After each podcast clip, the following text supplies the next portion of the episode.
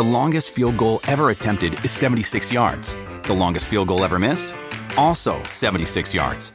Why bring this up? Because knowing your limits matters, both when you're kicking a field goal and when you gamble. Betting more than you're comfortable with is like trying a 70 yard field goal.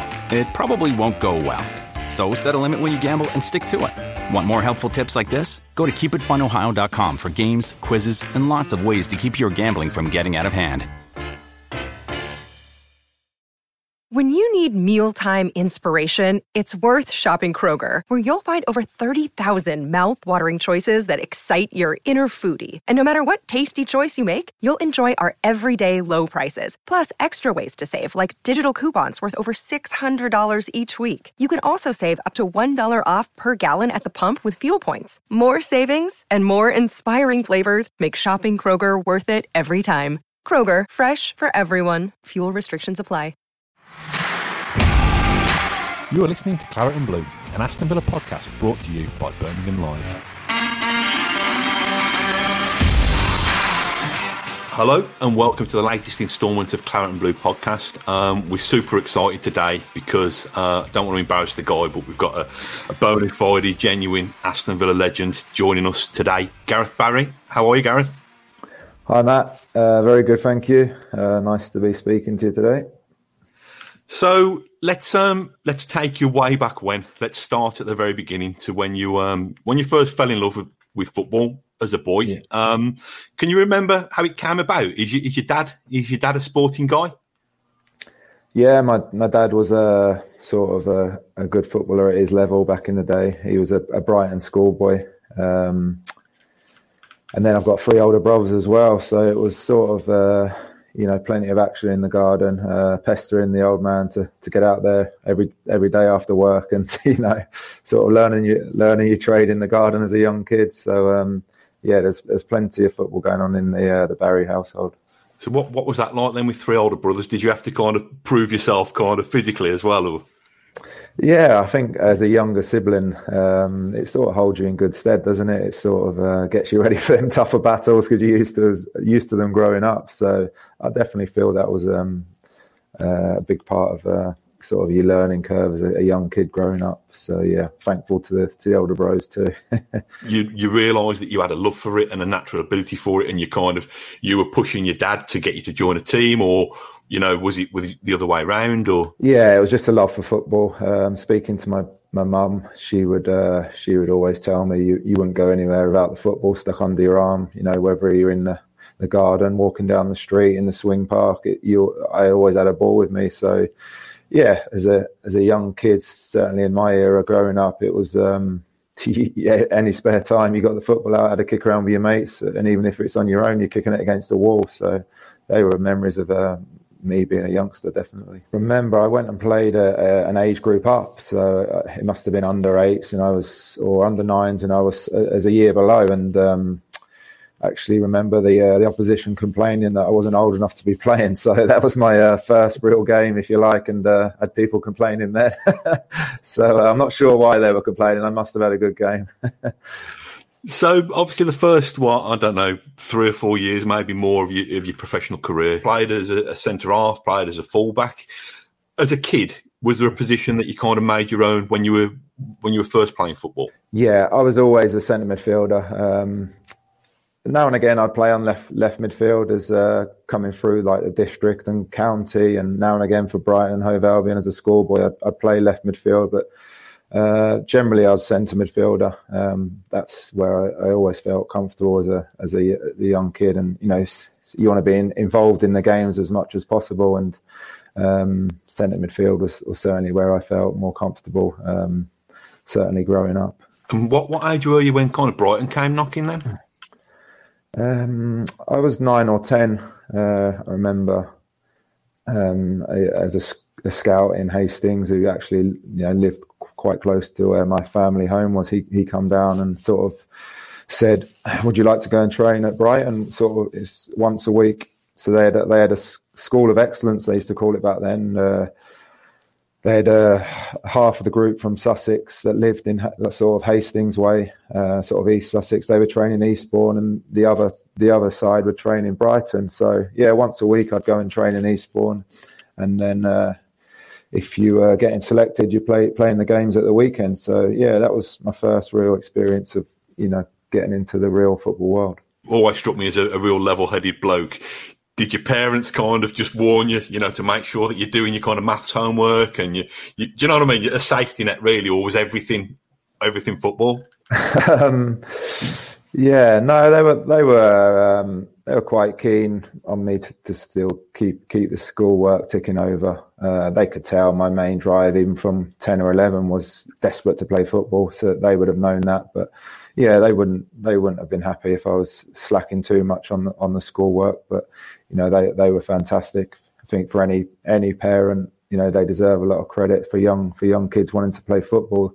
You know, I think back now and the amount of time they've taken out from work and you know driving me around um, driving me around the whole country, um, you know, takes a lot of time and effort from them. What was it they did for a living, Gareth?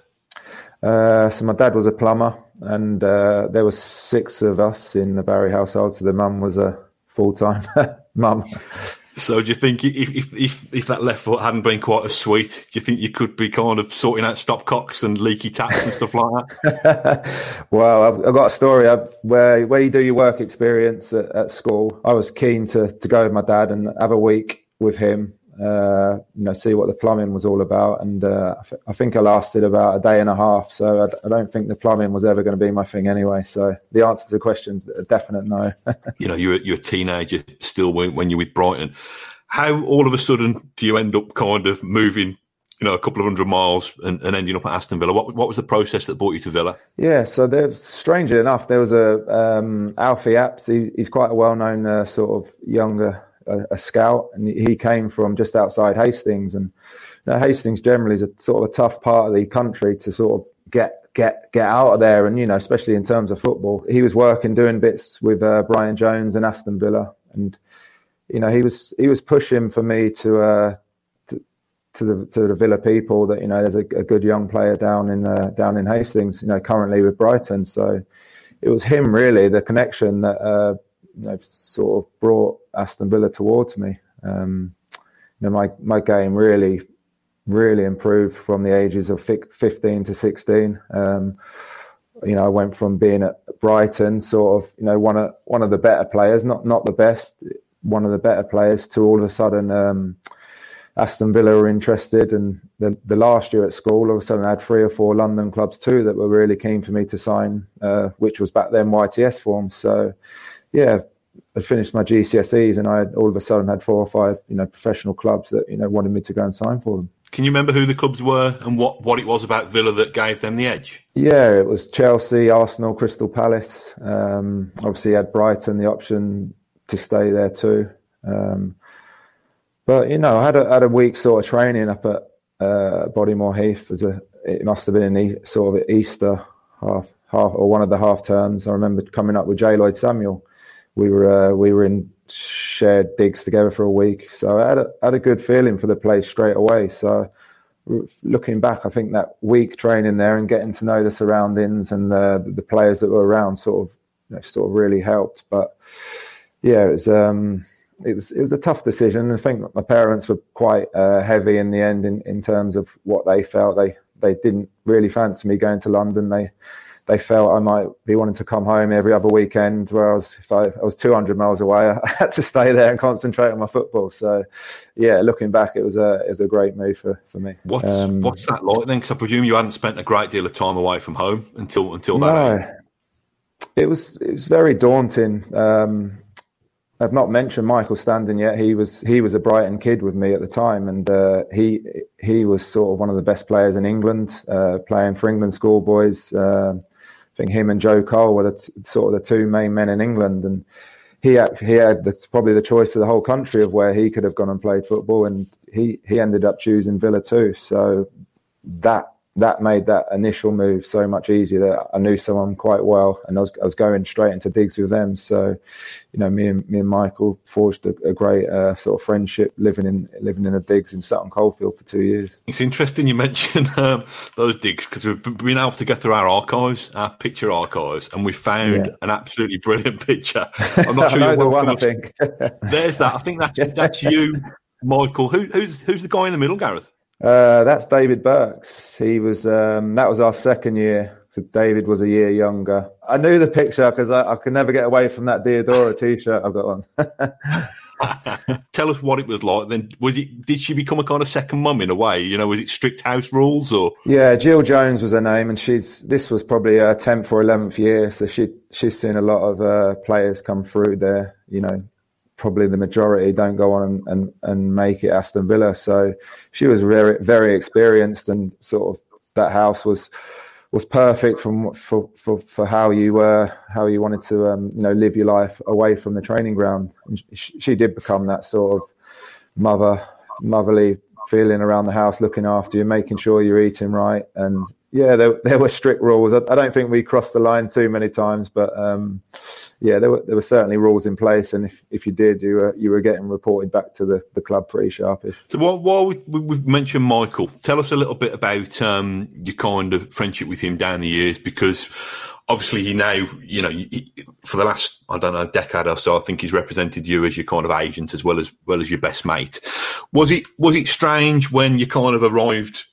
At the same time, and all of a sudden you kind of went on to become this kind of Villa great, and Michael's career didn't didn't work out as planned at Aston Villa. Was that was that awkward, or you're such good mates that you're able to support each other through the highs and lows? Or yeah, I think there would have been awkward moments at times. Uh, probably for both of us, it, would probably be be easier for say it would have been more awkward for Michael, but I think there would have been sort of awkward moments at times because we've probably joined the club uh, as 16 year olds. We've you know, Michael being the bigger talent and more expected of him. Um, you know, and, and, football, you know, has, has funny ways of, of, of, giving different paths to players. I, I seem to, uh, I think we both sort of done well, really well initially. Um, but, you know, my game, training day in, day out seemed to, uh, you know, really improve. And it, it, didn't, it didn't take long before I was, I was knocking on the first team's door. Whereas, you know, Michael, he didn't, he didn't seem to, uh, you know, he's probably not the, the, the, the, biggest sort of you know sort of physical specimen. He needed to grow. They kept saying you need to grow, you need to get stronger. Whereas I sort of adapted to the men's game a bit quicker, so that held him back a, a, a, tiny bit. Um, and looking back, Michael say himself, he probably left the club too early. He he probably would have spent another year or two, developed into a man a bit more, and you know he may have felt he'd have got another chance. What was that like being at a football club the size of Villa back then, kind of late nineties, was it still a case where you'd have to do some of the kind of menial chores and you'd have to clean boots and stuff like that? Was was it was that kind of grounding still in existence then? Yeah, it was. It was um, looking back, it was quite tough going. Just just to get to the uh, to Bodymoor Heath back then, we we had to uh, walk from the digs to the um, the train station. We get the train uh, to Witton or Aston, one of them, and then we'll have to walk to Villa Park, and then the minibus from Villa Park to to Bodymoor Heath. So you know, even before you got into the training ground, you've got a bit of a, a bit of a slap, sort of an hour and a half of travel. Um, yeah, and the jobs were well in place. You, you got assigned with a job, two of you, and then you had two two of the professional players' boots. Um, so back then, I was with Simon Grayson, uh, Riccardo Scimeca. They were my two uh, boots that I was cleaning uh, every day and, and, making sure you could see your face in them. So, yeah, they were they were good times really. And uh, when when the younger boys now say they don't have to clean them anymore, I, I, think that stuff like that's a bit of a shame. So did they tip well? um, yeah, they tipped all right. They tipped all right. It, it, it wasn't wasn't too long before I, I was uh, in the team ahead of them, so they, they weren't tipping then. it was a dressing room with a lot of kind of big names and big personalities, weren't it? Wasn't it that you you were going into? There'd have been the likes of I suppose Merson would have been around, would he? And um, Dion Dublin, and like like I said, Ian Taylor. What was that like? Were you starstruck at all, or were you just did you back yourself? Did you get involved in the banter, or how was that kind of transition? Yeah, it was. Uh, it was again. I'm using the word daunting, but you, you know, I'm, I'm, training with the first team uh, regularly. Probably towards the end of that first year, um, started traveling with them just to get some experience of being around the team and. Uh, you know, I was I was comfortable uh, getting changed in the youth team dressing room and then training with the first team and then going back there because you know, uh, that, I knew that environment in the dressing room would have been uh, slightly different to what I was used to. So, so when the manager or whoever was told me uh, time for you to get in the first team dressing room, it was uh, it was very nerve wracking. I must admit. You've mentioned some some big name players we had around then. It was sort of Bosnich, Dwight Yorke, uh, Southgate, going in there, and uh, I was I was a very quiet lad as it was, and uh, it was uh, there wasn't much being said. I was uh, more taking it in as uh, I was getting changed every day. John Gregory was the man, wasn't he, back then? Um, yeah. I was going to I actually skipped ahead a little bit here, but. or, or missed this out earlier, but do you remember what he said when there was the bit of the compensation wrangle with Brighton? Do you remember what he? do you remember his quote? Yeah, I've got a, have uh, got the, the newspaper cutting somewhere, or my mum will have with me on the Brighton beach with a seagull on my head and a ball under my arm. So I remember what he said. It was it was quite clever. It was a typical sort of John Gregory uh, comment, um, but um, yeah, made a few headlines. what was it like being the subject of that though? Because like you say, you're a quiet kind of uh, you're a quiet guy who doesn't really kind of you know seek seek the spotlight, but you'd got this kind of little tug of war with Doug Ellis you know, traditionally trying to on to squeeze every last penny and pound. John Gregory wasn't afraid to wear his heart on his sleeve, and you were just probably wants to, you know, get your boots on and play football. Was it was it a bit of a weird situation being in the middle of all that? Yeah, it was. It was slightly weird because um, the, the tribunal thing and the compensation it wasn't really known back then, and you know the the money they were talking about was sort of a lot of money. Um, Brighton were struggling sort of in the now League Two. They were threatening to go out of um, out of the league. Um, so the money they were talking was huge for them. Um, but on Villa's side, they were thinking, you know, this isn't this isn't normal. Why should we be having to pay so much money for someone that's uh, not not played in the first team for Brighton or not even played for the youth team? So it was um, it was strange, but because it because it wasn't um, as a young kid, you don't really understand it. Also, it was easy for me and me and Michael, Michael was involved in the compensation too. We just got our head down and played football and, uh, you know, had a giggle about it, but didn't pay too much notice to it all. He was a great man manager, John Gregory. Um, that was definitely one of his strengths. He he knew how to uh, treat uh, the individuals differently, um, and, and, as as you get more experienced, you, you realise that a good manager has to do that because you know we, we, are all different, all the players, different personalities, and you know he was fantastic at uh, what each player needed. So you know, I owe a lot for to John because you know he showed a lot of faith in me at a young age to, to throw me in the first team. Not only just throw me in, but you know keep me in for for a long period of time straight away. Your debut, I think, came at the age of seventeen. Uh, if my research is correct, came on as a sub at Sheffield Wednesday. Um, yeah.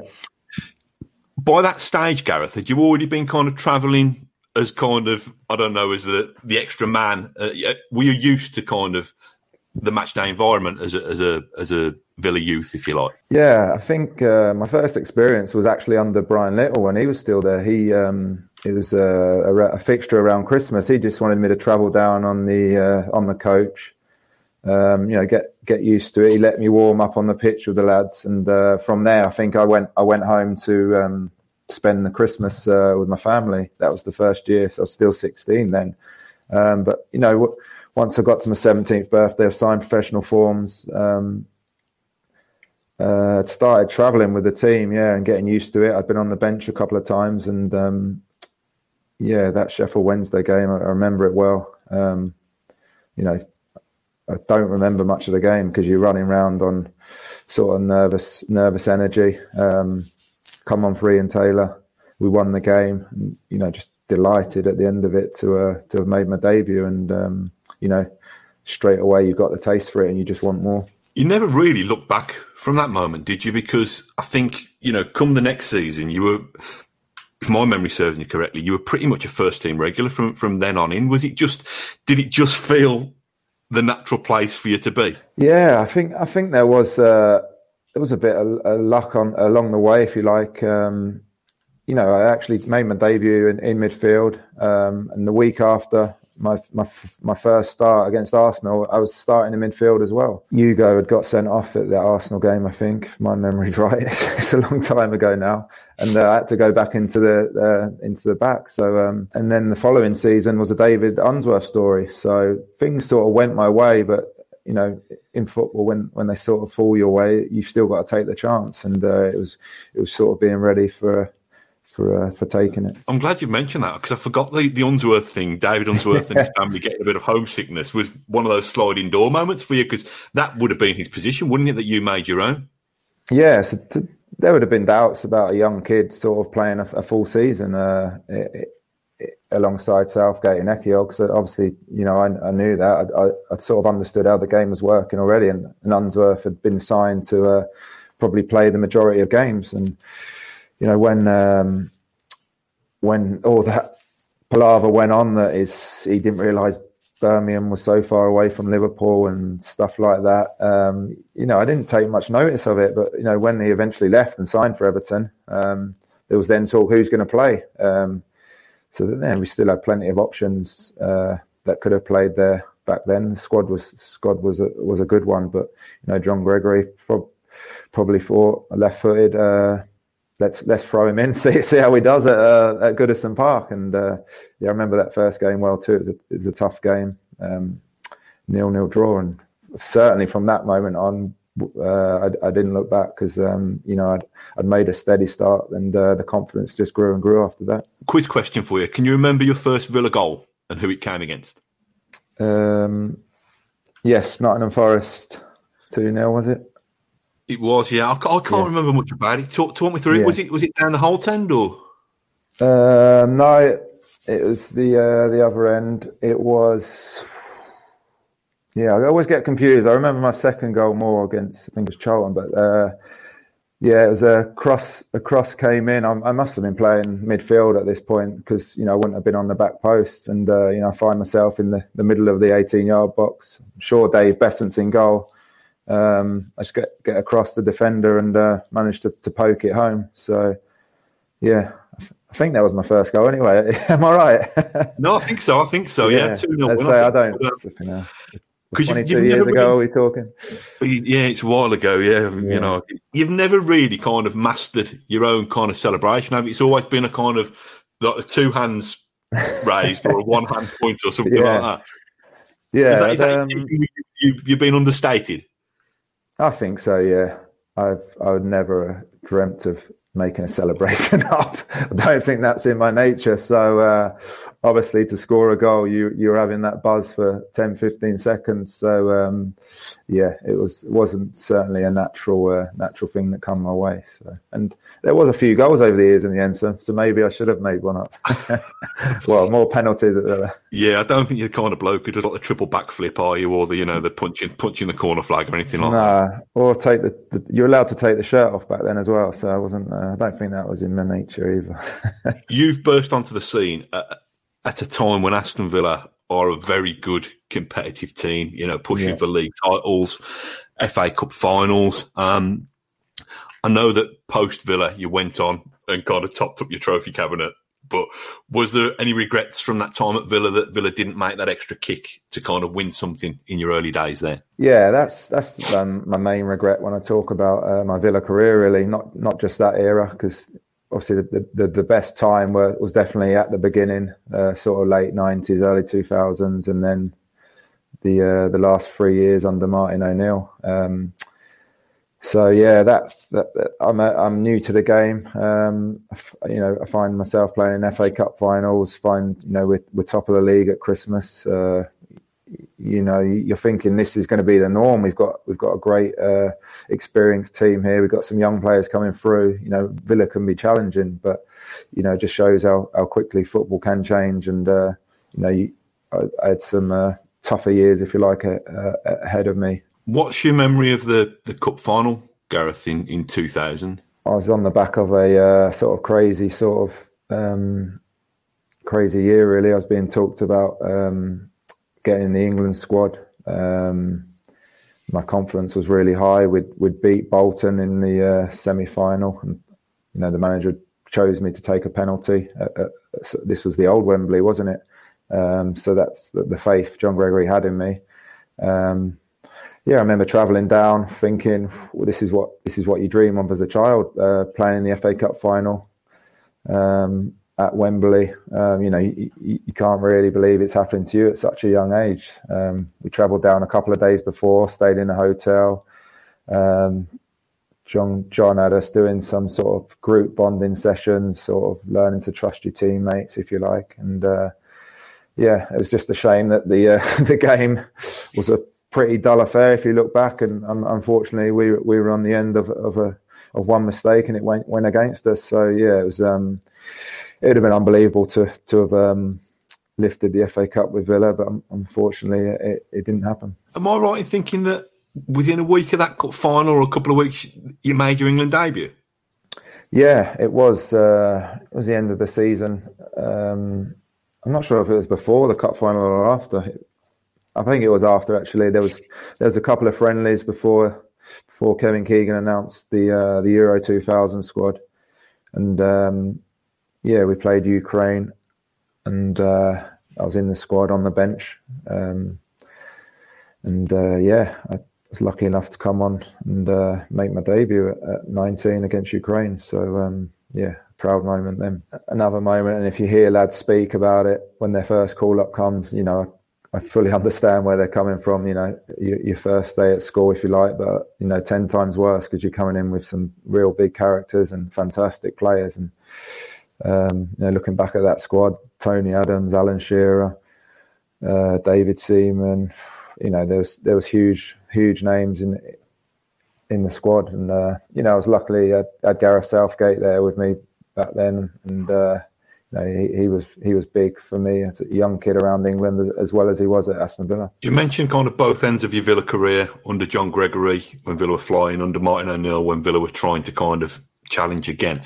Just briefly, talk us through those kind of years in between. What what was it like under Graham Taylor? What what's your main memory of, of playing under Graham? Well, initially, I think uh, when John Gregory went, I'd, I'd, I'd sort of fallen out with him. He was um, he dropped me from the team for sort of uh, two two or three months. We'd we'd sort of had a, a disagreement. I think that was uh, the moment where he sort of told me I needed to get my shorts dirtier. I wasn't, you know, that's probably where the yellow cards come from. Actually, you know, he was he was saying I was uh, fancy, not not fancy Dan, but you know, trying to concentrate on playing with the ball too much from the fence rather than making tackles.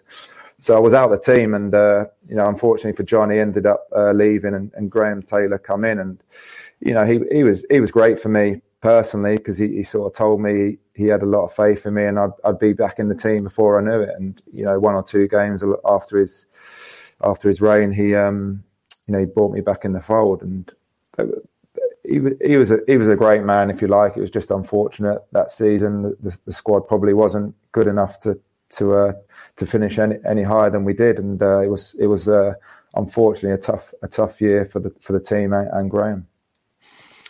Do you remember, without wishing to kind of open up old wounds, do you remember the kind of obviously Blues Blues were back were back in the yeah. Premier League, weren't they? Back then, and there was the, the old Enckelman at that place, and then there was Dion dropping the nut on Robbie yeah. Savage back at Villa Park. What what was that like to be involved in? From you know, we saw it from the stands. What was it like to be in the heat of heat of the pitch? Yeah, it was my first real experiences of uh, you know having lost the game and not wanting to show my face, if you like, around around Birmingham. Um, a lot of my friends are, are, are blue noses, and uh, obviously you, you get you get the messages before um, and the, I just remember the atmosphere at St Andrews that first game where the Enckelman incident happened. It, you know, it was electric. I probably never felt anything like it. If you like, you could you could feel the uh, the hatred if between the fans. It was a you know it was a red hot atmosphere. And, you know, we probably we probably took took them for granted. If you like, we we felt we were Aston Villa, the the Premier League team. That's uh, you know we are a Premier League team. You've just come up from the Championship,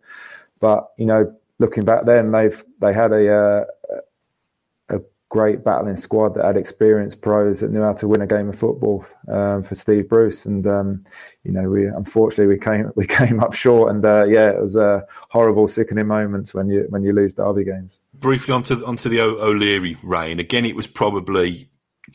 You know, there were good moments, I think, but it wasn't. Yeah. It wasn't quite the Villa that we'd come to come to expect. What what was it like? What what was that era like for you? Initially, really good because uh, for the first time he he, he come in with uh, Roy Aitken and uh, Steve McGregor, who was his fitness coach, and you know, first time I see football changing. Then it was um, you know fitness fitness was going to be a big part of of this squad that he brought in. You know, we were doing runs during the season that were trying to get us fitter, um, and there was a sort of a professional sort of change, if you like, around Aston Villa because you know you, you needed to be fit to, to, to, be in that squad. You couldn't just rely on on your uh, ability, if you like. And uh, yeah, initially I really enjoyed playing under. And we, we played some some great football.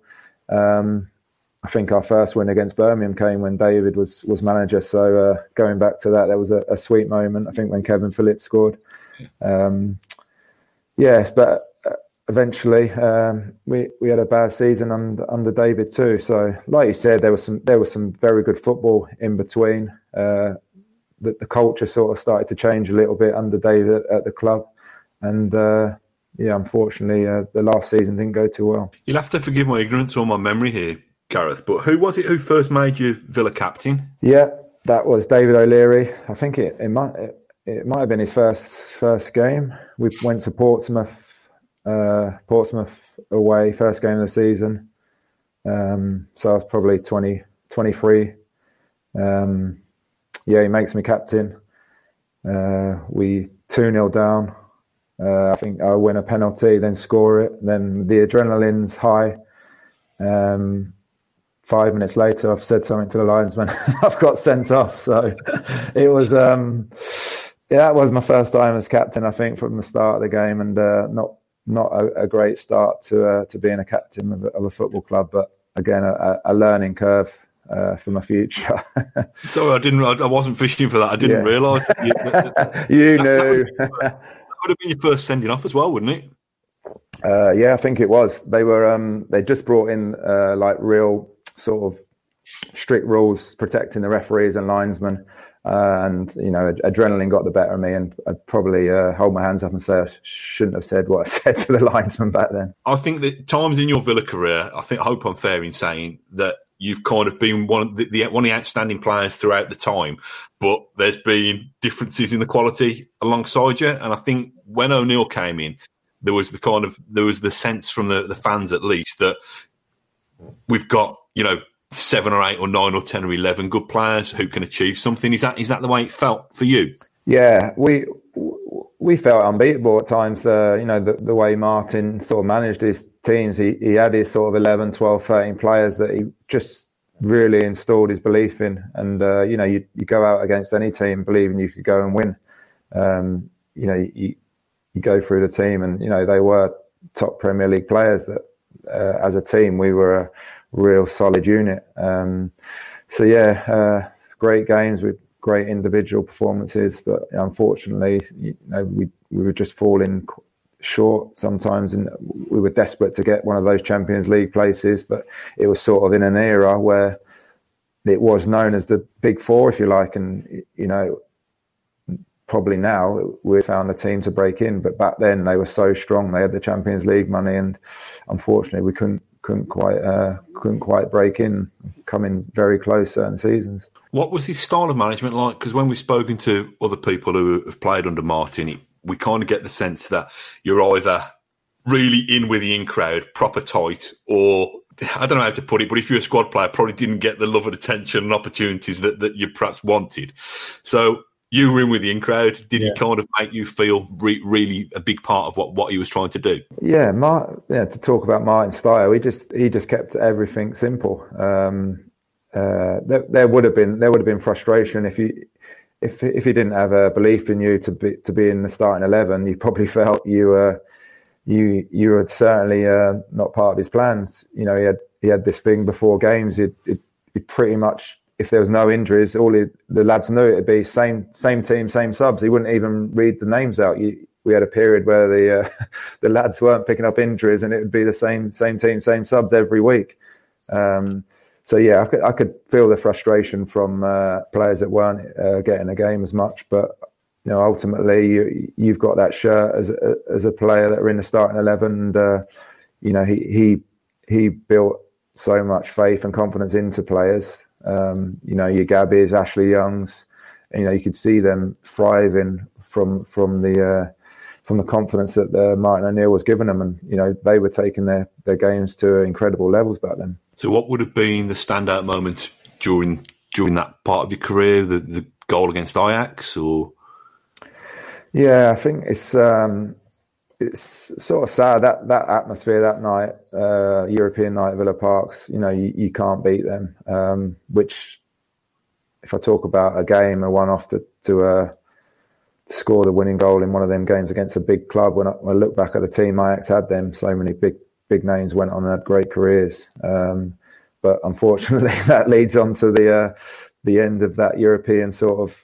You know, we didn't take a strong team into Moscow, did we? So it's um, that would be a standout moment, yeah. But obviously sad when you look back that you know a great squad probably uh, gave up a chance of uh, of competing further in a in a great European competition. With a bit of distance between then and now, what what's what's your take on that? Because as Villa fans, we're probably success starved compared to what we yeah. used to get in the eighties and nineties. It felt like a big defining moment that that Villa didn't kick on against in that that year's UEFA Cup. But when I look back at it, I think the Moscow game was actually the last 32. It wasn't, you know, I think it's sometimes we reinvent it as a semi final or, yeah, or something. Yeah, yeah, yeah. The sense amongst the players then that, they, that it was a missed opportunity. At the time, I just, we were, we, I can't exactly say where we were in the league, but we, I could only imagine we were flying in the, in the top four. And I sort of understood his reasonings at the time because you know, he wanted us fresh. We were winning. We were probably winning regularly. The confidence was high in the league. But certainly looking back now, um, I felt with the squad we had there, it was probably an opportunity missed because I've always felt, you know, teams should go for for trophies, whether it's the League Cup. Um, and yeah, I, I, probably looking back now, I would uh, would love to have seen a, a, team go there capable of going through. Without putting words in your mouth, was it kind of these time kind of things that made you think that perhaps if I do want to win trophies, if I do want silverware, I do want to finish my career with something tangible to show for it, I might have to leave Aston Villa. Is this when your kind of thought process processes might have started to form like that, or? Certainly, the the last uh, the last two years, it was sort of entering my head. Um, you know, I'm getting to my late twenties now. Um, I don't want to go through a career without winning a trophy. Um, obviously it's my biggest regret. I didn't didn't do that Aston Villa. Um, so yeah, it would it would have started been sort of um, not just in my head, sort of people around me as well. Uh, you know, trying to get into my head, saying you know it might be time to uh, to leave, and you got a better chances winning a trophy elsewhere. So um, yeah, it would have been the last two years at Villa where where it would start um, being thought about. So okay, then talk us through this um, this news of the world interview. Then what what, what was the thinking then? What's the thinking now?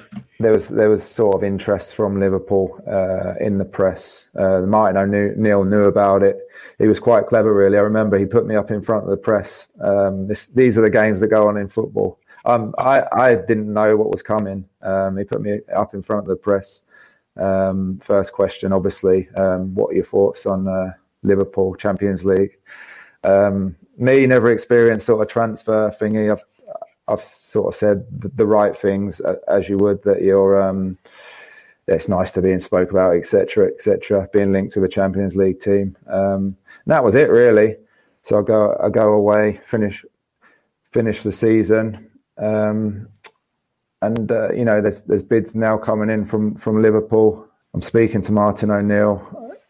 I'm asking what uh, are club going to accept uh, accept an offer for me. And and to be fair to Martin, he said if the money's right, you, you can go, but it's got to be a certain amount. And uh, you know, Liverpool couldn't afford what they were, what Villa wanted.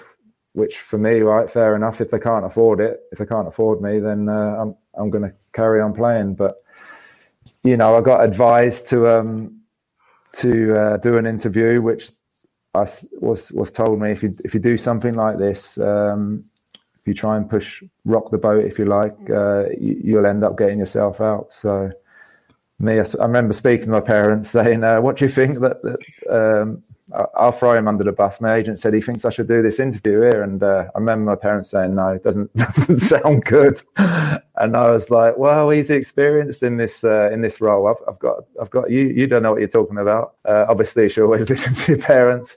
yeah, I ended up doing that that uh, that interview, which uh, got me some uh, bad bad headlines, if you like, and definitely one one thing I regret doing. It seems like a very un Gareth Barry thing for you to do. Is that fair?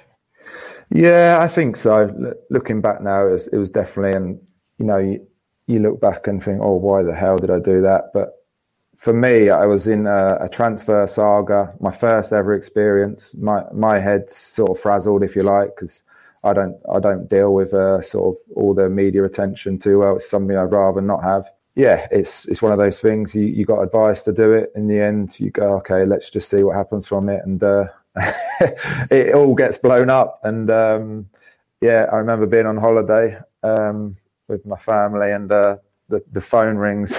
Martin O'Neill, he's he's not too happy.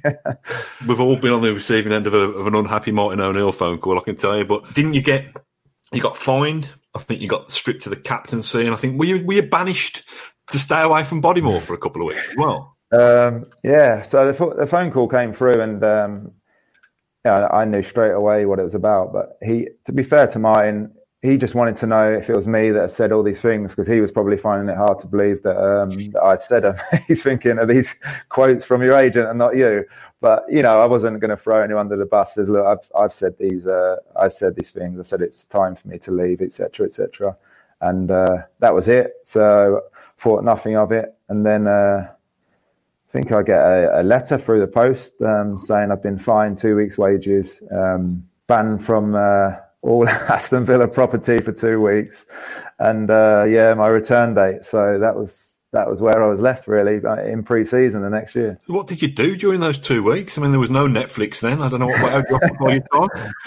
Yeah, um, you know, I think it was one of those. I, I just went back, got my, my head straight. I'd, I'd, have trained on my own. All I needed to know is that uh, I was going to be playing my football at, Aston Villa next year. As soon as I knew that, my head was fine. Um, I'd done the two weeks pre-season on my own. Went to training. I said, spoke to Martin O'Neill. He he was good. He says, look, give do what do what you do best playing football. As soon as, as soon as he said that. Uh, I was fine. And uh, I think that season I ended up probably playing uh, my best football for Aston Villa. So um, it was it was sort of uh, just just got on with it, if you like. Was there a game? Was it Walsall in pre-season where you got a bit of stick while it was all yeah. still a bit raw with the fans? Yeah, I think there was um, there was possibly a few boos, um, and you know, for someone who, for someone I always speak like I was I was so experienced in terms of football, but in terms of transfers, I was inexperienced, if you like. So them, there was still a learning curve, getting getting booed by my own fans. Um, but no, I remember uh, I remember taking a uh, touch out the air and turning someone and playing a, a, a diagonal pass, and uh, I could feel the claps coming back straight away. So I knew uh, get your head down, give hundred percent. And I, I, know football fans that, that that's all they want from their players. So uh, I, it didn't bother me at all, really. No, we're an easy we're an easy bunch to win back over, and like you said, I think that final season, kind of after after the emotion and the rawness, I think I can't speak on behalf of all Villa fans, but certainly in, in my mind, with the professionalism and the performances you put in, you showed that you were fully committed to Aston Villa through that through that final year anyway. Yeah, that was it. I think they appreciate the fact that you know they'd have seen other players sulk over the years. They've not got they've not got their way. Uh, they've spat their dummy out. They're not going to perform. They're not going to give hundred percent. So that was you know that was never in my character, and that was never going to happen. Martin gave the captaincy to uh, Martin Laursen, which you know I fully understood. Um, but you know, ended up Martin suffered an injury, and uh, you know, it just showed Martin thought of me. He gave it. He gave it back to me, and um, as you say, I ended up, uh, in in my eyes, playing uh, some of the best football in my career that season. The following summer, you, you did leave the club, and it was Man City. Was that just was the Man City project sold? And as we now know, Man City have gone on to a, a completely different kind of stratosphere. But is that what kind of excited you and engaged you? Because people were, people were thinking, oh, we could understand you leaving to join Liverpool, but when you when yeah. you left into Man City, it was almost like a kind of dagger to the heart again. I think. Yeah, well, well Martin O'Neill, he said, um, you know, give me a year and then you can leave for a certain fee. So, you know, that was all fine. I knew probably in my, my heart that I was going to leave that, that summer. Um, but yeah, the, the whole Liverpool thing was, it sort of hurt. It was, it hurt me that they, they couldn't stump up the money the season before. Um, and then a couple of phone calls with, with Rafa where he was talking about me playing the odd game left midfield, the odd game left back um, you know, it started. My head started to change, thinking, you know, this this ain't. I'm not giving up sort of a Villa captaincy, playing regularly, to, to go and do that. If you like, I don't. I don't, you know, I don't care if it's Champions League. I don't, I don't want to be a bit part of, of, of nothing. And then from nowhere, if you like, Man, Man City got got in uh, got in touch, started speaking about certain players they were on about uh, signing, which even then was hard to believe. But you know, they they put they put the names down in front of me, said they would they, they were definitely going for these, and you know they sort of painted the picture that uh, you know this is a fast train. Um, you know if you don't get on it, you're gonna you're gonna regret it. So yeah, something appealed to me a bit more to Man, uh, to Man City than Liverpool at the time, and uh, yeah, Liverpool had won the Champions League not so long ago. Man City hadn't won the trophy for many years, and uh, you know I just I went with that with that route rather than the other one. So tell us about the letter that you sent because I think think you used to get on quite well with my, my, my former colleague Bill Howell. I think yeah. you got a letter. Um, you got a letter in the Birmingham Mail, didn't you? Um, yeah. Just address the fans. What what was you thinking behind that? Yeah, I just thought I just wanted to let them know, let them know uh, my thoughts really, and thank them for for for the uh, for the, the, previous twelve years. Um, you know, it wasn't a, an easy decision. Um, just, just to just to let them know and you know sort of put put the thing to bed. But um, you know, I think it went down well in some parts. But in football, these football fans they they don't want they don't want their I'm not going to say they don't want their best players leaving, and uh, you know, unfortunately they uh, they they didn't the majority probably didn't didn't take it too well at that, at that time. I think I think you've been a bit harsh there. I think it was a nice gesture, and I think it was was was quite well, well received. To be honest, the fact that you've gone gone to that trouble to to send it. Um, I won't dwell on that much more, and I won't keep you a great deal longer because you've been brilliant with your time. Um, I was going to ask about that first return to Villa Park because yeah. you know I think it, I don't know. it's football fans being football fans, but there were kind of, you know, I think people printing off banknotes with your face on and all, all that yeah. kind of thing. By that stage, Gareth, and having come through the booing at Walsall and emerged through the other side, and having this in your character that you're a fairly laid back kind of guy, was that something you were able to just kind of roll with, or did that kind of give you a little bit of a jolt given the service that you'd given Villa? I know there was a there wasn't a majority of people, and it only takes one photo, doesn't it, to paint a picture sometimes. Um, but yeah, it obviously it does hurt. Um, but you know, on the other side of it, I took it that you know just shows what you know it, for for it, for it to hurt the club that much. It shows what they they thought of me as well. So I didn't always put a negative spin on that. Um, so yeah, that that first game was definitely the toughest sort of I played in because you know my head was probably uh, thinking of other things rather than the game that day. And uh, you, you know, no one likes to, to be getting criticised, but uh, that was my first time back. I'll think of the uh, the last time I played at, in front of the fans at, at, Villa Park, where you know playing for a rival team, West Brom. Um, you know we've won the game sort of two 0 and you know when I've come off and you know to get a standing ovation from the fans, that's for me, which is what I'll uh, I'll leave in, in my head in terms of myself and Villa fans. I think that's the that's the fitting send off. Really, it's probably the mm. send off that you you know I don't know whether testimonials are still a thing in this day and age, but it was probably the kind of testimonial moment. Really, the te- te- I know it's only you're playing in the, the colours of a rival, and you yeah. know you give it a proper beating that day, but it's kind of the moment that you deserved. I think. Um, just a, a, couple more minutes, and then I'll let I'll let you get on with your day. Although you're in lockdown, so not too much else to do. just a couple of quick fire things. Favorite goal that you scored for Villa? I think it's the best goal I've scored in my career. It was my right foot against Spurs. We were one 0 down, and uh, the, the the the Harden Villa fans will remember it. I've cut in cut in a couple of players and uh, curled it around Paul Robinson. So I choose that one. You can't score many with your right, can you? Uh, you'll be surprised. There'll be a few. we spoke to Lee Hendrie probably a couple of months ago at the start of the first lockdown and asked him the question. And I won't, I won't ask you the question of your of your paycheck every week of your career, but can you remember what you, what, what your first paycheck was and what what you spent it on?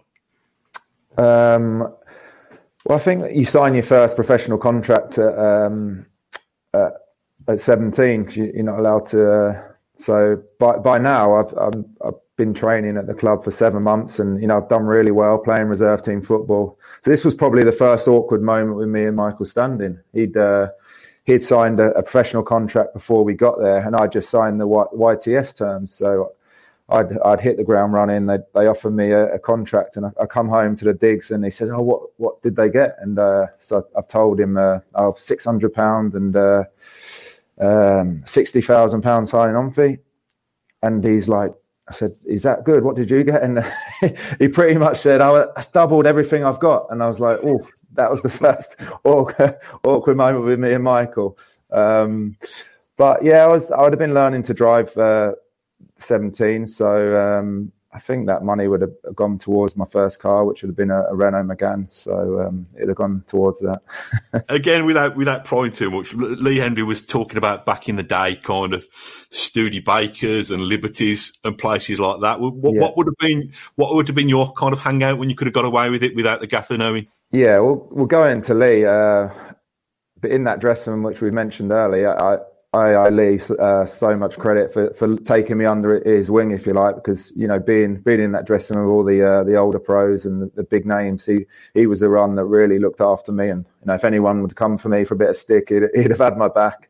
And uh, yeah, going back to your question of the the hideouts, um, you know, it was Lee that showed me the ropes. You know, I'd, I'd, never been to a to a nightclub in my life. Obviously, wasn't wasn't old enough growing up in Hastings, and uh, Lee pretty much showed me uh, top to bottom uh, of Broad Street within a within a few months. So I think pretty much everywhere, any bar on Broad Street would have would have hit at some point. But Studebakers, looking back, would have been the uh, the place we would have spent most of our time. Seemed to have a, a, a good few nights uh, over the years. There, it's it's plenty different for a, for a young footballer now than it was back then. You could you could certainly get away with a lot more. Then. I can imagine. I think I think uh, if my memory serves me correctly, Lee Hendrie used to be the one who'd sneak his way onto the front pages, and you you'd be quite good at sneaking staying under the radar and staying on the back pages. Yeah, I, I sort of got that reputation of a. Uh, you know, fading away sometimes when, when trouble was lurking. And, and unfortunately for Lee, which for me was because he was a local lad, everyone were, wanted a little bit, a bit of a Lee, which was a, which was unfortunate. And, uh, yeah, I'd, uh, I put my cloak on and, and fade away into the background. So without, without wishing to, to, to go on too much about that, what, what would your tipple have been back then and, and now? Oh, blooming hell! Um, so you you'd been looking. We'd have been young young kids then. We we wouldn't have had the uh, the mature taste of a lager. We would have been drinking oof, Smirnoff Ice, WKD.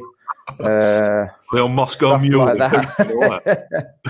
I think we slowly matured over the years, but that that would have been my uh, first memory of uh, any alcohol in a in a nightclub in Birmingham. Tell me you're not still drinking hooch and Smirnoff Ice now. You, you, must, you must have matured your palate by now.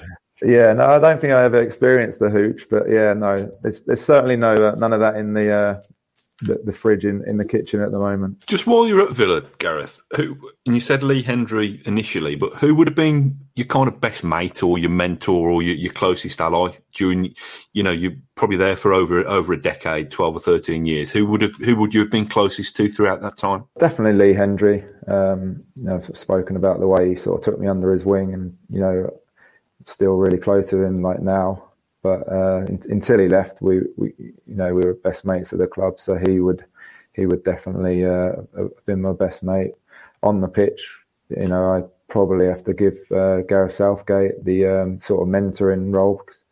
Uh, a young boy thrown into a in, into Premier League football, you need good good players around you, and certainly Gareth Southgate playing just to the left of him for, for the first couple of seasons, he was he was incredible to play alongside, and you know, pretty reassuring if you made mistakes. You know, he wouldn't be sort of the old style pro that would, would get on you and you know be wringing your neck. He would he would calm you down and, and just say, you know, be ready, don't make that mistake again. He'd, he'd, do it in the way that you know make, made you feel comfortable. So he was he was perfect for a young for a young kid to be playing alongside back then.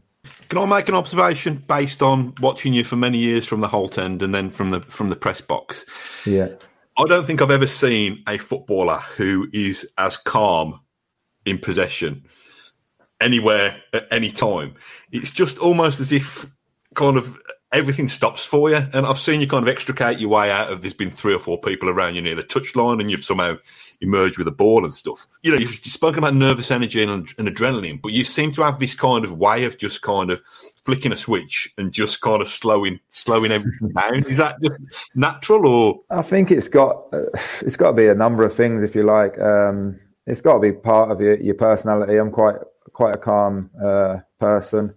Um, but yeah, I've always sort of um, one of my strengths as, as a, as a footballer was sort of taking taking early pictures on the pitch, or you know, never switching off. Uh, you know, just being being aware of your surrounding and who's around you. And you, have mentioned times where you can bring the ball down, and that that comes with confidence as well. You've got to be in a confident moment. But yeah, it's probably down to to my to my nature and and, and being able to to read the game. You know, it's been said to me many a times about my pace. So you you know you, you try and make up for for, uh, you try and make up your other strengths to, to coincide with that. And uh, you know, reading the game was certainly something that uh, came natural to me. Is there any time in life that you do lose your calm? You know, if the, if the pasta's boiling over, or there's um, you know, there's a massive spider in the bath, or anything like that. Uh, yeah, there's there's plenty of plenty of stories in this house where I'm living now. They'll say I lose my calm. So that's probably on the football pitch, you can relax a bit more. and another thing that's probably kind of followed you through your career seems to have kind of clocked up lots and lots of yellow cards. Now I know that comes with the amount of games that you've played, but lots of yellow cards without ever, without ever really being what I'd describe as a dirty player. Is that just I don't know. What, what, what is that? Just a victim of playing so often? I, th- I think the, yeah. The, the, obviously, they'll come with the, the number of games uh, that I played. You, you're obviously going to top up numbers. But I think if you look at probably the first fifty percent of my uh, appearances, the, the, the, yellow cards will, will be very low. I, I just feel the, the game changed. It got very quicker. Um, you know, you, you, as you know now, you can get a yellow card for, for hardly anything, and uh, being in the area of the pitch I am, centre midfield, you know, stopping counter attacks, you, you, you just got to take one for the team now and again, and uh, it just just seemed to be my way to, to take one for the team more more often than not. There's something uh, something I wanted to ask you about, and it's a bit of a random moment. Um, but just do you remember your role as peacekeeper in the old um, Lee Bowyer um, Kieran Dyer spat. Well, yeah. that, that, must have been one of the most surreal afternoons of your career. Yeah, it was. Um, obviously, that's like a a mad Premier League moment that comes up all the time, and it will do forever. And um, yeah, so to, to talk about it from my point of view, um, I think we were winning the game at, at the point, maybe one 0 um, but they were arguing while the game was going on for at least sort of 45 seconds to a minute before. And uh, I'm trying to concentrate on the game whilst sort of listening to these two. So I could feel it getting heated and heated, and some of the things some of the things being said to to uh, they were saying to each other wasn't wasn't sort of normal when you can tell it was it was going to bubble over. So um, yeah, I'm trying to keep half an eye on the game, whereas half an eye on these two, and then all of a sudden they're, they're walking towards each other, and I'm I'm thinking they're just going to have a just going to have a chat or a, a, a push, but then. Uh, the, the punches start getting thrown, and you know, luckily I'm I'm close enough by to uh, to try and break it up. So yeah, I, I find my, uh, my, my myself in a lot of um, pictures over the years breaking that title up every time it's spoken about. So as a captain, you know, take us inside the dressing room. Are you somebody who has to kind of put an arm around people? Do you have to have a rant and a rave? Do you collect the fines? Do you are you the, the shop steward? Are you all of those things? Or? You have to step yourself up when you when you're asked to be a captain of a club. There's um, you seem to be doing every other interview. That's that's the first thing you'll be doing. Um, the fines, you're in charge of those. Uh, yeah, you, obviously you're setting the, the right example around for, for, for, every player, not just the younger players. Um, giving tickets out, that was probably one of my worst uh, worst things being captain. Uh, Gabby Agbonlahor wanting 10 tickets every game where we were only getting two each was uh, one of my worst nightmares. it must have been super, super proud though.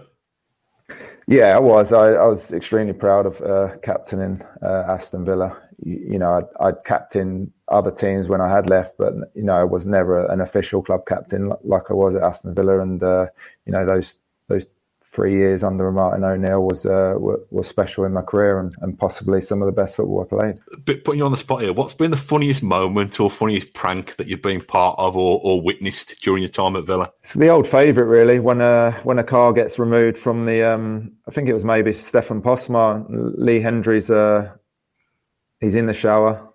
Lee's managed to get hold of his car keys and uh, probably moved his car um, moved his car onto the main road. Uh, everyone's gone home, and Stefan's uh, left at the training ground, not knowing where it is. So that that one strings to mind. Some people react better to these things than others. Who you know was the, was the one who was kind of easy prey for these kind of things. Who was kind of particularly mardy, yeah. if you kind of wound There's up. definitely easy targets in uh, dressing rooms, and unfortunately, they're the ones that uh, took took uh, most of the stick. And obviously, Stefan Postma was uh, was one of them.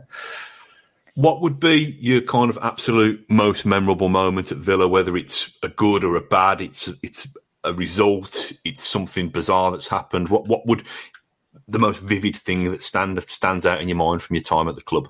Uh, I think that Ajax game, uh, you know, European nights. That's that's what the fans want want to be seeing. Um, we were playing in a great team against a great team, and to uh, to score the, the, winning goal in that game was um, was certainly a moment that, that sticks with me. Before before we leave you leave you to go on your way, what um what is it you're up to now here that you, you're playing a bit of cricket, aren't you, for your local village team?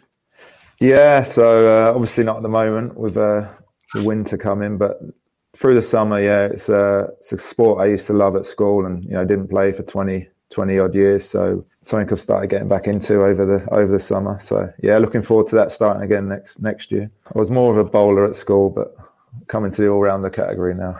Are you one of these blokes who's annoyingly good at everything in terms of sport? Uh, no, terrible at tennis. Terrible at tennis. I saw I saw a clip of you. You've got a decent darts game, haven't you? I saw a clip of you playing uh, Everton. Uh, yeah, I used to play a lot of uh, darts. Um, probably not a good sign, that is it, being a pub game. But um, yeah, I used to go to the pub with my dad a lot. um, outside of cricket, Gareth, have you got coaching ambitions? I've seen you do a bit of punditry, or are you just kind of enjoying taking a step back and having family time for, for the foreseeable? Or, or what's the plan? I suppose is, is a big yeah. question. At the minute, just certainly the, the dust is settling and uh, getting getting used to uh, my own time. Um, coaching, it's not jumping out of the me at the minute. I'd never say never because you know opportunities can arise, and uh, all of a sudden you, you can you can uh, choose that road. But yeah, I'd say I'm more likely to, to be doing more media than coaching, but you, you never know. But uh, yeah, certainly, certainly letting the dust settle at the moment from retirement because it's uh, it was a it was a, a, great 20, 20 so years playing professional football. There's been a bit of water under the bridge now. You've had a great career with Aston Villa. I think I'm right in saying that you're Villa's record Premier League appearance maker, and I'm not sure that's going to be broken anytime soon. Um, what's what's your message for, for Villa fans? no, they they know I love Aston Villa. Uh, you know, you don't spend 12 years at a club uh, and, and, not care about something. And uh, you know, if I'm put on the spot and I have to choose uh, one of my previous clubs, then uh, Villa comes out on top. Ah, brilliant. Listen, thank you so much for your, for your time. It's been an absolute pleasure.